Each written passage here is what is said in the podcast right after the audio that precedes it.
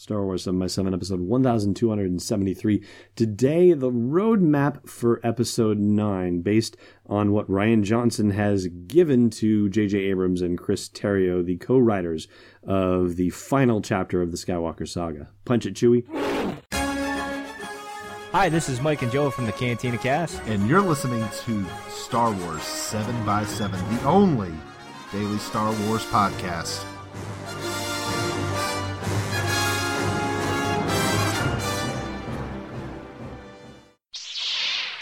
Hey, Rebel Rouser. Welcome to Star Wars 7 by 7 I'm your host, Allen Voivod. And as I was talking about yesterday with you, Rian Johnson created a story for episode 8, The Last Jedi, that was not part of a broader arc for the characters that were in The Force Awakens. I mean, he did say, of course, that he looked at Luke Skywalker and why he was on that island and needed to crack that nut to be able to tell a decent story for The Last Jedi. And he also looked at the individual characters and said, well, hey, this is the middle of a trilogy. And so, how can we challenge these characters? What can we throw at them that would be the hardest thing for them to deal with? So, in that sense, sure, that's typical trilogy behavior and it's typical hero's journey, heroine's journey type behavior for storytelling purposes. Okay. So, yeah, to some degree for sure. But because of the fact that there was no plan that he was following, in other words, there was nothing from episode seven that said, all right, this is where the final endpoint is. Like, we want to make sure that we arrive at this destination by the time we're done with episode nine. Okay. So, taking that in consideration, number one. And number two, taking into consideration the fact that Rian Johnson did not have a map for nine as well. So essentially, he just said, all right, I'm just going to answer the question what happens next with the events of The Force Awakens, and however I just decide to end it is just however I decide to end it. He essentially created a serialized form of storytelling for this trilogy, which isn't really a trilogy, as I talked about yesterday. I won't hammer that point into the ground any further. But where we need to go with this is the fact that with the ending of The Last Jedi, he closed off that section of the serial. We can't go any farther with this story where it is left at the end of The Last Jedi. And I'm saying we can't because we literally cannot. There's only one movie left in this set of three movies. So we can't spend time seeing the rebuilding of the resistance, right? I mean, we certainly couldn't see the building of the rebellion over the course of Rogue One, right? There were already factions being gathered together, and a lot of work had been done prior to that. And the cartoon series Star Wars Rebels is certainly documenting a good chunk of that work that's being done in the background to bring all these disparate forces together to fight the Empire. We're not going to be able to see that same disparate gathering of forces together to take on the First Order in Episode 9. Not unless we want the movie to be six hours long, maybe. I mean, maybe they could do it with something like that. And I don't think I'd be averse to a six hour episode nine installment, or, you know, maybe it's uh, Star Wars episode nine part one and Star Wars episode nine part two. Wouldn't that be ridiculous to consider? I mean, can you imagine if there's a segment of the fan base that is unhappy with The Last Jedi now? Can you imagine what that segment of the fan base would be like if they decided to split the final movie of the Star Wars saga into two movies. Anyway, in an unusual twist of fate, what Rian Johnson has actually done is put Star Wars back at ground zero, right? I mean, essentially, the movie that we're going to need to see, if you thought that The Force Awakens was too much like Star Wars, well, uh, you might be in for a real surprise and possibly not a pleasant one with episode 9 because, in a very real way, episode 9 is going to have to be you know, more like Star Wars than The Force Awakens was.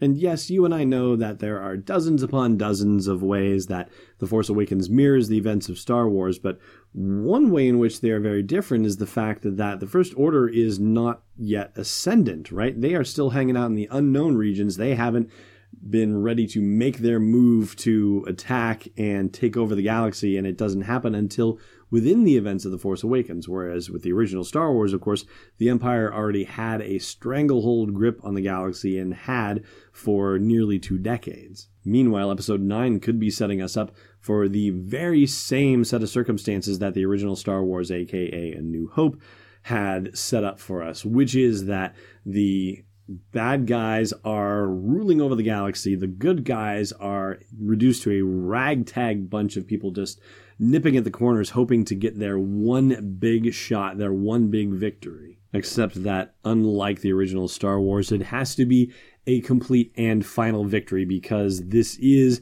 the final movie in this group of three movies. It's not the first movie where you can say, oh, what happens next from that? There is no what happens next after this one.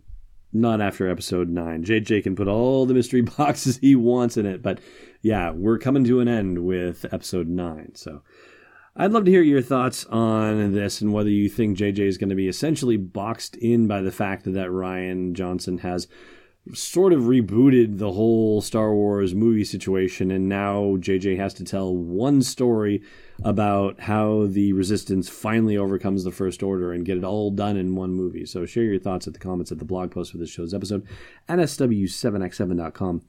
I'm going to take a quick break. Stay tuned. This podcast is brought to you by Nissan Intelligent Mobility. And I guess the best way you can think about Nissan Intelligent Mobility is to kind of equate it to having an astromech right inside your car, right? You know, the X-Wings will have astromechs, but in this case, it's not going to plot your hyperspace jump for you.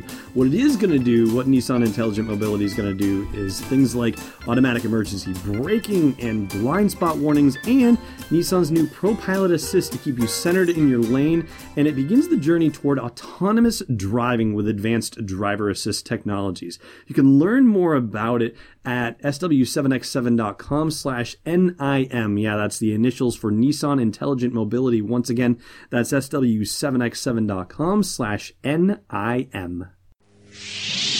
Welcome back. All right, I want to ask you a quick favor and a slightly morbid favor, but you know, it is what it is.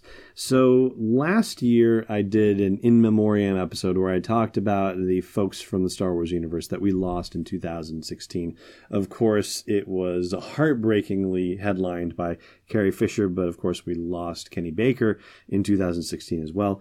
And so, I'm going back through the news and collecting the names of folks that we lost in 2017, and I want to make sure that I cover not just the names of people that we all recognize, but the names of people who helped make the Star Wars franchise so iconic for us. And so, if there's anyone you know of that was deeply connected to the Star Wars movies who's passed away in 2017, aside from the three I know about already, then please do let me know. Shoot me a message on Facebook or on Twitter. It's facebook.com slash SW7x7 or on Twitter, it's at SW7x7pod podcast. The three I know about right now are Alfie Curtis, who played Dr. Evazan in the original A New Hope, John Mollo, who did costume work, and Richard Portman, who was a sound engineer for Star Wars. Those gentlemen passed away in 2017, and I'll be doing a more in depth episode talking about those three, as well as any other folks that you might be able to suggest to me. So, thank you very much in advance for anything you might provide there. And that's going to do it for today's podcast. So thank you very much, as always, for listening. And may the force be with you wherever in the world you may be.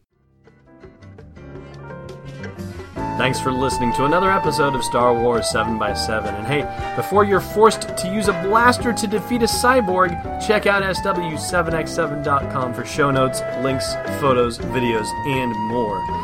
And if you like what you've been hearing, support the podcast at patreon.com slash SW7x7. It's not uncivilized, it's destiny unleashed. This podcast is not endorsed or sponsored yet by Lucasfilm Limited, Disney, or 20th Century Fox, and is intended for entertainment and information purposes only. Star Wars, the Star Wars logo, all names and pictures of Star Wars characters, vehicles, and any other Star Wars-related items are registered trademarks and/or copyrights of Lucasfilm Limited or their respective trademark and copyright holders. May the force be with them. All original content is copyright 2017 Star Wars 7 by 7 We hope you love it.